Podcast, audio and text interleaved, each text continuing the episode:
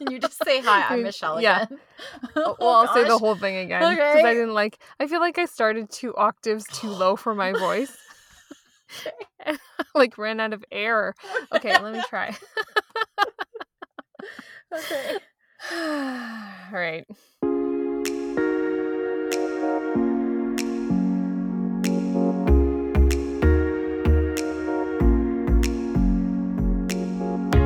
Welcome back to the Modern Lady podcast. You're listening to episode 63. Hi, I'm Michelle. And I'm Lindsay, and it's good to be back. As so often happens in life, circumstances can quickly change. Over the last few weeks, many of us have experienced varying degrees of upheaval, inconvenience, and uncertainty stemming from worry over COVID 19 or the coronavirus. It is natural to respond to such times with wariness, caution, and concern. But we here at the Modern Lady podcast wanted to hop back on here to discuss matters with you, our listener friends, as we always do, like friends chatting over coffee around our kitchen table.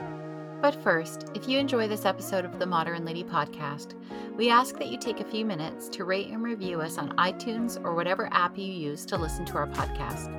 We love bringing brand new content to you on a weekly basis, and reading your feedback means so much to us.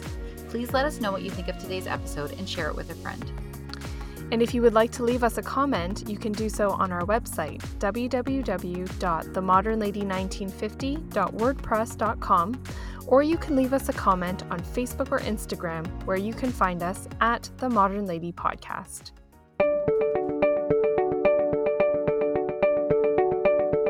But before we get into today's chat, Lindsay has our Modern Lady tip of the week. Michelle, over the last few weeks, there have been two words that have dominated the headlines toilet paper. Stores are still sold out across the world as people rush to their supermarkets to stock up at the onset of this pandemic that we are currently in. Today, I present to you what I feel is the best non toilet paper alternative that I could find, and trust me, I did a lot of research about this. Allow me, along with former Arkansas Governor Mike Huckabee, to suggest corn cobs. Apparently, corn cobs have long been the stand in in outhouses across the United States and I'm guessing Canada too. So you can either use the husks, preferably the inner husks, which are slightly softer than the outer ones, but an actual cob, yeah, the cob with the corn removed, please, is apparently not as uncomfortable as one might think. Apparently, it's so effective that many people continued using corn cobs even after toilet paper became readily available. This really does seem like the best alternative that I discovered when searching for ancient ways to clean one's behind. The idea of using broken pottery shards like the ancient Greeks, or clamshells like the Native Americans, just isn't as appealing for me. the worst option of all seems to have come from ancient Rome. They used a communal sponge on a stick dipped in a mixture of vinegar and water. Wow. Oh, all right. a lot to process here. Um, okay. So, you know, at first when you started talking about the options, I was like, no, corn cobs, no. But hearing the other ancient practices, I was like, that's right. corn cobs. all right. yep. I'm wondering what the timeline is. Are we looking at like June before we need the corn cobs? Like, let's just, what's the reality here? We need like the New York Times to do one of those maps that just show the re- the availability of corn cobs. I do also appreciate the the note to take the corn off first, please. Right. it's a dual functioning toilet paper. So we should probably just wrap it up, wrap it up there. Yep. And we'll leave it there.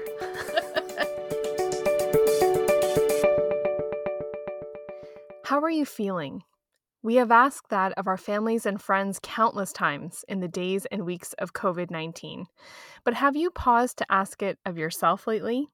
You and I have tried, right, Lindsay? But we've actually found that it's been almost impossible to put our fingers on it exactly mm-hmm. how we're feeling. Yeah, in each of our phone conversations, we're feeling about 500 different things, right? Over the course of one phone conversation. And we know that we're not alone. That question, I feel like if you are honestly blessed enough to have some people in your life that you can talk to, I feel like we all start a conversation with, "Hey, how you doing?" right? In that tone, Mhm. the normal, and then it turns and then we say, "No, how are you really doing?" And that has only started in about the last week or so. this takes me back to even my, when I was postpartum after having my babies, and my doctor would say, Hey, how are you? You know, as he'd come in the room. Mm. And then he'd sit down in his chair, he'd come closer to me, he'd get to my level, we'd lock eyes, and he'd say, No, how are you really doing? And we know that shift mm. in tone, that concern, it becomes real. And then we, if again, we're so blessed, we can open up to somebody about how we're really feeling. Right. Because, you know, all of the feelings. Yeah. We're feeling all the feelings yeah. all the time, right? And yeah. um, there's so much that kind of comes with that. And we'll kind of break it down a little bit, hopefully, over the course of this episode. But just, we're having trouble. I know I am at least. I'm having trouble acknowledging and accepting that feeling feelings are normal. And yeah. in these circumstances, feeling all the feelings is normal and valid. But yeah, the it's it's striking a balance i think not wanting them to rule us while still being able to acknowledge that they're there you make a great point. I read one article where they said that because we're like the self help book generation, we're the first people to have like a two tiered set of feelings. So we feel the mm. feeling mm. and then we feel the second feeling about the feeling because of all of the self help stuff that we've read. So we feel like in our brain, we go, I'm sad. And then immediately after, we feel guilty about feeling sad because we tell ourselves why we shouldn't be feeling sad and why other people have more of a right to feel sad. And this is a really mm. a new phenomenon, right? To have this two-tiered response to something. And and this article I was reading, he said, you can stop with the first part, I feel sad. Right. I feel mad. I feel anxious. I feel silly right now. I feel joyful. Mm. I mean, those things are still happening too. And in I and I liken it back to, you know, oh gosh, remember being a teenager and you're going through a breakup or something and you wake up in the morning and you have those two seconds where you feel like still happy and then it's like you're mm-hmm. hitting your stomach and you're like, wait, all of these things are going on. That's happening every single day right now for me, for a lot of you. Mm-hmm. I get up, I'm like, oh, it's a new morning. I stumble to the bathroom and then I feel like I've been hitting my stomach and I'm like, nope, things aren't normal right now. And so it's mm-hmm. one thing mm-hmm. to just say, I'm not okay. And then we don't have to backfill it with all of the other feelings about those feelings. We don't have to do that right now. We can just feel what we're feeling. And that's actually a lot of the advice that we're going to give to our listeners today. Mm-hmm. Yeah, we've almost become all of our own analysts. Yeah. And we're completely right? unqualified like, to do that. That's right. right? It's just another thing right. we're an expert at right now. We're we are climate experts, we are pandemic experts, we are policy and political experts. We're and then we're experts on our own feelings. And guess what? We're not experts on any of that. So we're going to right. go back a little bit and just really break this down into very simple terms that hopefully we can all move forward with. Yeah, and you know, you and I were reading this article just this morning, actually. We've both found it, and it was from the Harvard Business Review. And the article is titled, um, That Discomfort You're Feeling is Grief. And I don't know about you, but I saw that title and I was like, huh, interesting. Yeah. And actually, it says in the article too, like right at the very beginning, like if we name it, maybe we can manage it. And I was like, that is, this is so interesting and so yeah, what did you think when you first read it? Like you, the headline just grabbed me. It stopped me in my tracks. Mm-hmm. I'm like, oh, okay. And and so it was one of the few in the last couple days that I did click on, and it's one of those few that you and I will both share and be like, if you only read one thing today, it's truly mm-hmm. we're going to quote so much of it, we're practically giving you the whole article because it's just so good. um, it was written by Scott Berinato, and he is referencing a new book by David Kessler, and David Kessler worked with Elisabeth Kubler Ross, who developed the five stages of grief. In his new book, he adds a sixth stage. So I'm going to just start with a quote from the article because we can I think it'll help everybody understand what they're talking about. So, something that we're talking and that we're feeling is also called antis- anticipatory grief. And it says anticipatory grief is that feeling we get about what the future holds when we're uncertain. Usually it centers on death. We feel it when someone gets a dire diagnosis or when we have the normal thought that we'll lose a parent someday. Anticipatory grief is also more broadly imagined futures. There is a storm coming. There's something bad out there. With a virus, this type of grief is so confusing for our people. Our primitive mind knows something bad is happening, but you can't see it. This breaks our sense of safety. We're feeling that loss of safety. I don't think we've collectively lost our sense of general safety like this. Individually or as smaller groups, people have felt this.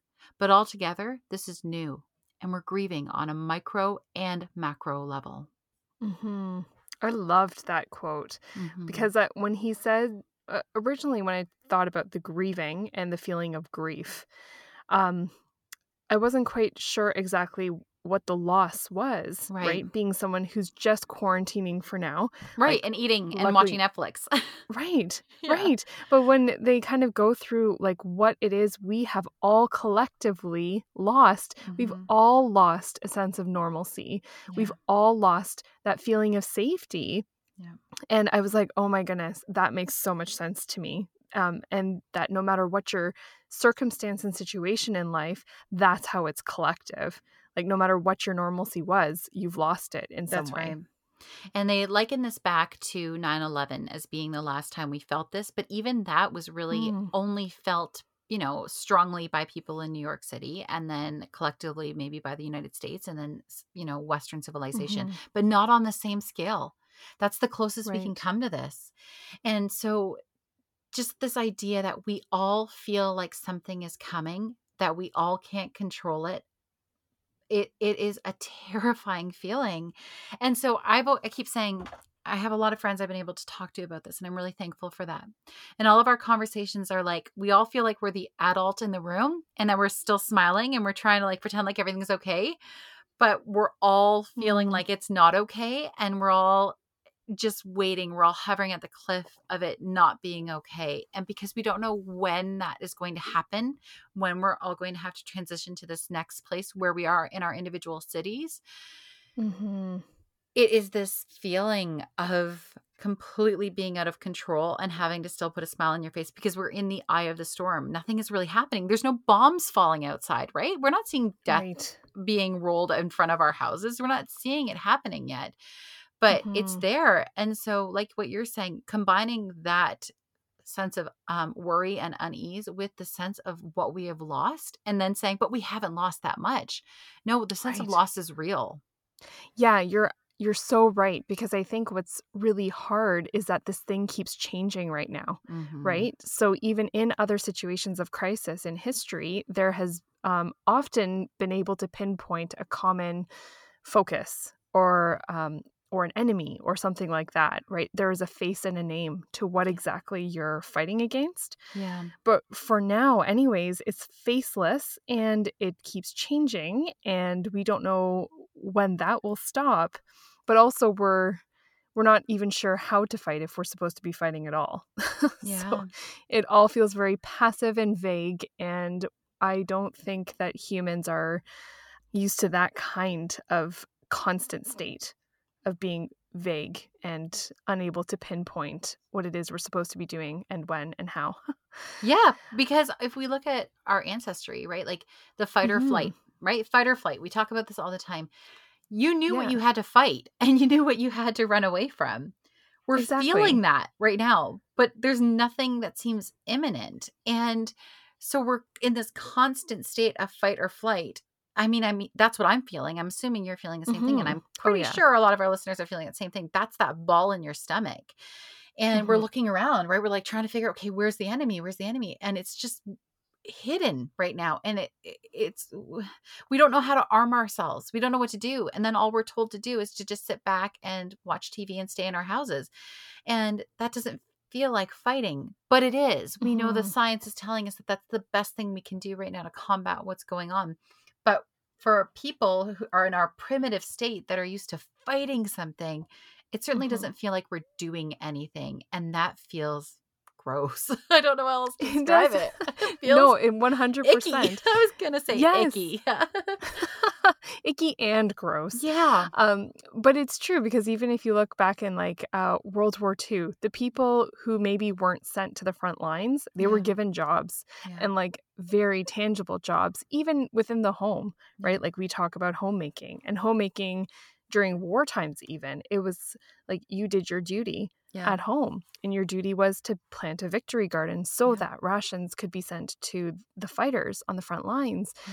and your duty was to make sure that the blackout shades were drawn and like all of these different tasks you actually had tasks and they were tangible and you could feel like you had purpose. But when it is a, a virus, it's a little bit different because, um, we, yeah, when you're told to just stay home, we don't feel like that's enough. Yeah. And it is. We know that rationally, but it doesn't feel like that. So you're right. and it's that constant um are we overreacting or underreacting? So we start to do a Mm. task whatever it is right? Whether it is buying a little extra food and we're not talk- stockpiling but or preparing some freezer meals right? Like we do a task and then we think Mhm. no this is ridiculous. I'm totally overreacting. So then we spend a day Yeah. where we don't do anything and we just hang out with our kids and then we think no i should have done something today. I'm underreacting. And it's that constant flux between overreacting and underreacting that just has us spinning. We're just then going in circles going I don't know what to do. Um, I want to go back Yeah. to anticipatory grief because there's just another great point in this article. So I'm going to quote again Mhm. from this article. It says, Unhealthy anticipatory grief is really anxiety. And that's the feeling that we're talking about here. Our mind begins to Mhm. show us images. My parents getting sick. We see the worst scenarios. That's our minds being protective.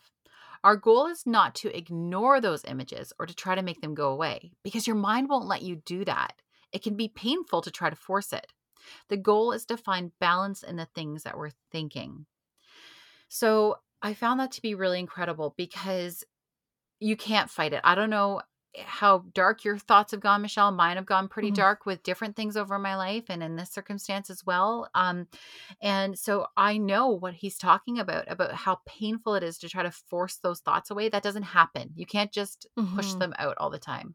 So it's this idea of leaning into it a little bit, letting yourself think it. But then this author talks about coming into the present. You know, mindfulness is, is a really popular idea and has been for the last couple of years. Well, this is the time. if you haven't Right. looked into mindfulness, it's now. Meditators, arise. Yes. Yes. it is Teach time us to your ways. come into the present. Yeah. So he talks about very briefly that if you are feeling that and your thoughts are going very dark, and and if you are a listener and, and you're a mom out there, especially, and your mind has gone really dark about thinking about things that could happen to your kids, you're not alone in that. I think that. Mhm. And I'm sure you'll admit to thinking that too, Michelle. Yep. We want to let you know that you are certainly not alone in that. And I want to go a step further. I'm no psychologist, but I really believe as a mom that that is a way that we learn to ready ourselves to work hard to make that not happen that it's actually a preparatory step in, in our Mhm. fight as moms but what we want to say here back to mindfulness. So if you're in that dark place the first thing you should do okay after you say yep i'm feeling this is then name look around your room and name five things in your room. So there's a computer a chair a picture a rug a coffee mug. It's that simple. Just pick five things and then you can step back and you can go okay none of the things that i'm thinking about right now have actually happened. It hasn't happened. We're not there yet. In this moment i'm okay my kids are okay we have food go through those things it doesn't mean that those things aren't going to happen they might happen to you they might happen to me but in this moment it hasn't happened because our brains have a really hard time distinguishing between an actual threat and an Mhm. imagined threat. Our brain and our body responds in the same way, like it's actually happening. And so, why face that threat twice? Because you're going to already feel it all, Right. and then you're going to feel it all again if it happens, right? Hmm Yeah, I really like that because what you're saying too is like it, it, it can be both helpful and not helpful at the Yeah. same time, right? Like Yeah, what you're saying yeah. as a mom, how we run through those circumstances in our heads um, as moms, and in a way, it helps us to prepare for a possible situation in the future. Yep. I believe that you know that's probably the one of the points of fear as an Yes. emotion right? Like is to help our ourselves prepare for something that could happen and to anticipate something. It's like a defense or a, a self-preservation thing. So in that way it's it's natural and so we don't have to feel badly about going through those things in our heads. But i do like um, just being able to notice uh, when it's kind of overtaking you. Yeah. and if you can practice at that time uh, observing what it is happening right now, right here, right now, um, that can really help.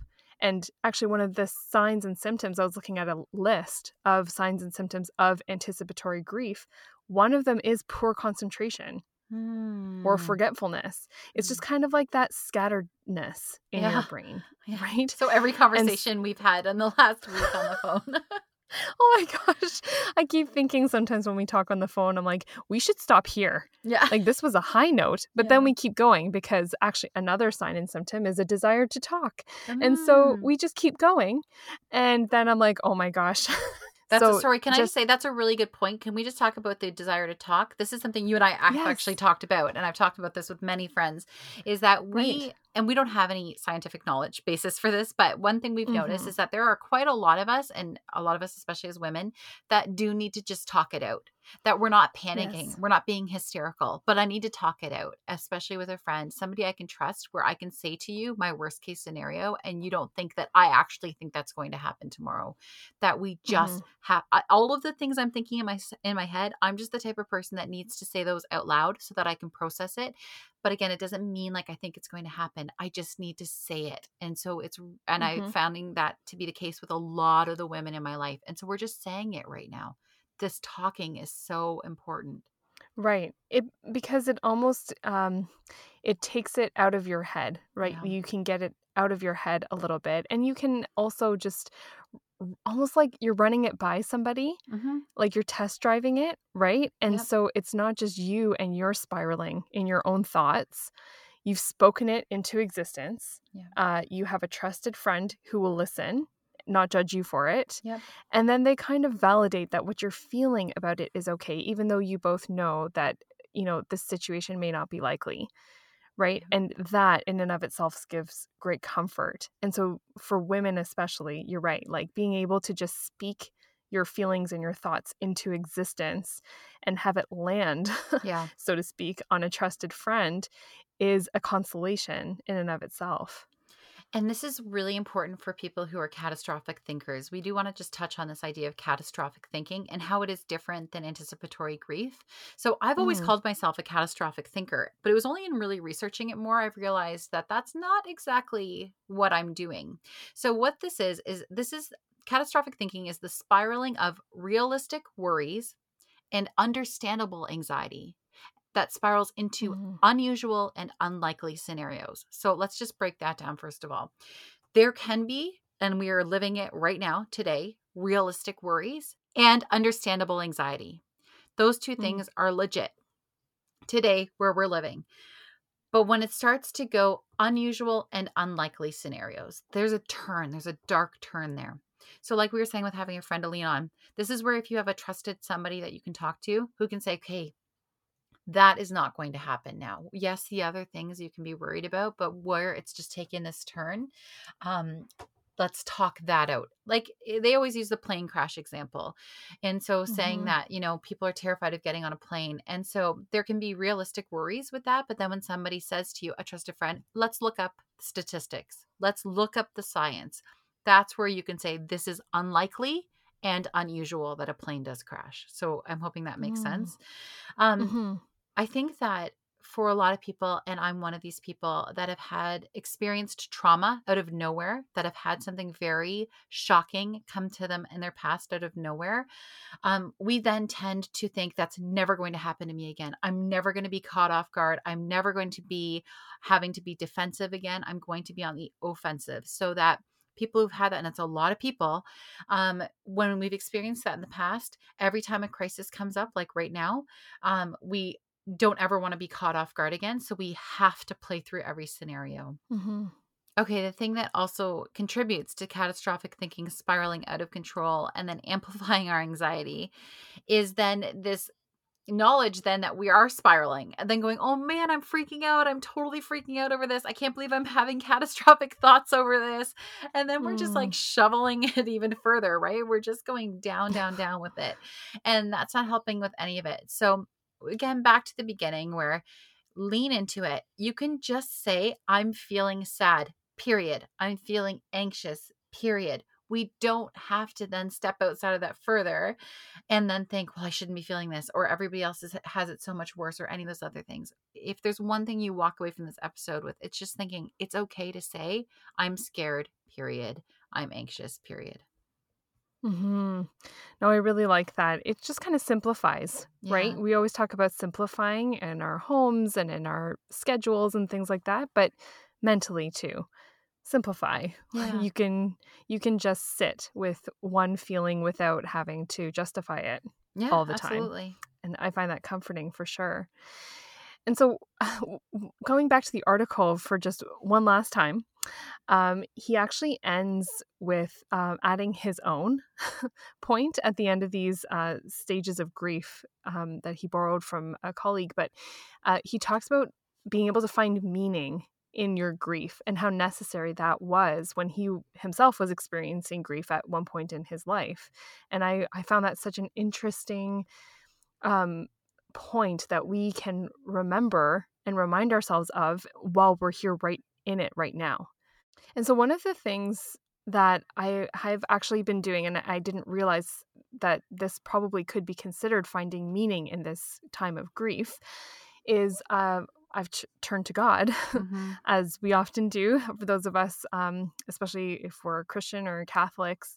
And, you know, spiritually speaking, my focus has been like trying to be honest with God about how I'm feeling. And it's just like talking to Him, you saying, like, God, I don't actually understand at all what you're doing here or what is happening around me. Um, but whatever it is, I'm 100% in. Like, you have me to use however you need to. And whatever I have, show me where I can give it. Just make it obvious. And this has just really helped me in the past few weeks give my struggling purpose and meaning, and that I still can feel useful in a deep spiritual way, um, even when physically and materially I have to stay home. And that makes me feel quite um, taken out of the game. hmm And I think that what's really important here is that in this, I want us to also take the last lesson from this article. He talks about that it's a good time to quote, stock up on compassion. He talks about how he was Mhm. talking with a colleague who was a bit snippy and he was like taken aback at first, but then he thought, no, this person's feeling all of these things too. This is not how so and so normally acts. This is how they're acting in this time right now because of what they're feeling. So if Mhm. if we just can step back and look at our own feelings and legitimize them, it's also important to do that for the feelings of everybody else around us. We're all feeling this. We're our feelings are all changing minute to minute sometimes. And so it's a good time to stock up on our compassion. If we can't physically help everybody because we are constrained to our houses, we still can show compassion and love and in other ways to our neighbors.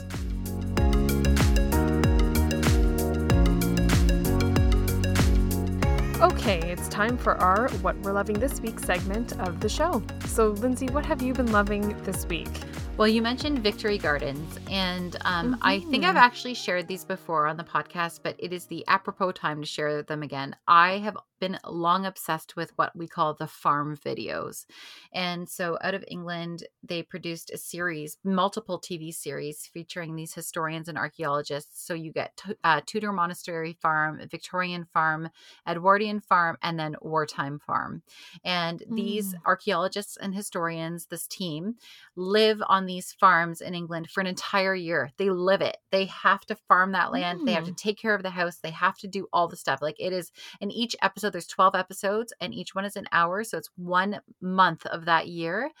And I, I watch them. I'm like, well, I'm totally a farmer now. Like I'm an expert. we'll Obviously, yeah. right? We'll drive through farmland, and I'm like, I know why they're doing that. I saw that on Victorian Farm. But so not only there is practical stuff you'll walk away from it, especially the wartime farm series. I think is really um, Mm. applicable to what we're kind of going through right now with so many people talking about planting gardens um, as spring is coming right Mhm. now. So they're entertaining, they're informative, they're really great to watch as a family. Most of them are available on YouTube. I don't usually suggest watching things for free on YouTube if you can give the money to the appropriate source but Mhm. they're really hard to buy. I did manage to find a DVD set of um, Edwardian Farm for myself and had it sent over from England, and it was ridiculously expensive. Um, but I don't think that there's a way to pay for them any other way. So go ahead, watch them on YouTube. Excellent series. I love that. And what are you loving this week? Well, I'm piggybacking off of your wartime recommendation with Mm. a novel that I finished. And I actually finished this a few weeks ago, um, but I haven't been able to stop thinking about it. It's called Lovely War by Mm. Julie Berry. Mm-hmm. And um, it was a delightful read. It was really pleasant and easy to get through. Uh, it was actually recommended by one of my favorite favorite bloggers, Everyday Reading, on Instagram, and it follows four young people during World War One who are pulled together due to circumstances of war. Um, but it, it takes a bit of a twist. Like it's a little bit romance, it's a little bit wartime drama, and it's a little bit Greek mythology. So uh, that part I actually really loved how it all fit in together, but I won't say any more about it because I don't want to give away how it does fit together. Yeah, for me, this really hit basically all the marks of a novel. And if that is something that interests you, then this might be a great book to try to find online or through Overdrive or any of your online library uh, websites while we're at home for the next little bit. Okay, that's going to do it for us this week. If you want to get in touch and chat with us about our topic today, you can find us on our website, www.themodernlady1950.wordpress.com, or leave us a comment on Facebook or Instagram at The Modern Lady Podcast. I'm Michelle Sachs, and you can find me on Instagram at MMSachs. And I'm Lindsay Murray, and you can find me on Instagram at Lindsay Hellmaker. Thank you so much for listening. Have a great week, and we will see you next time.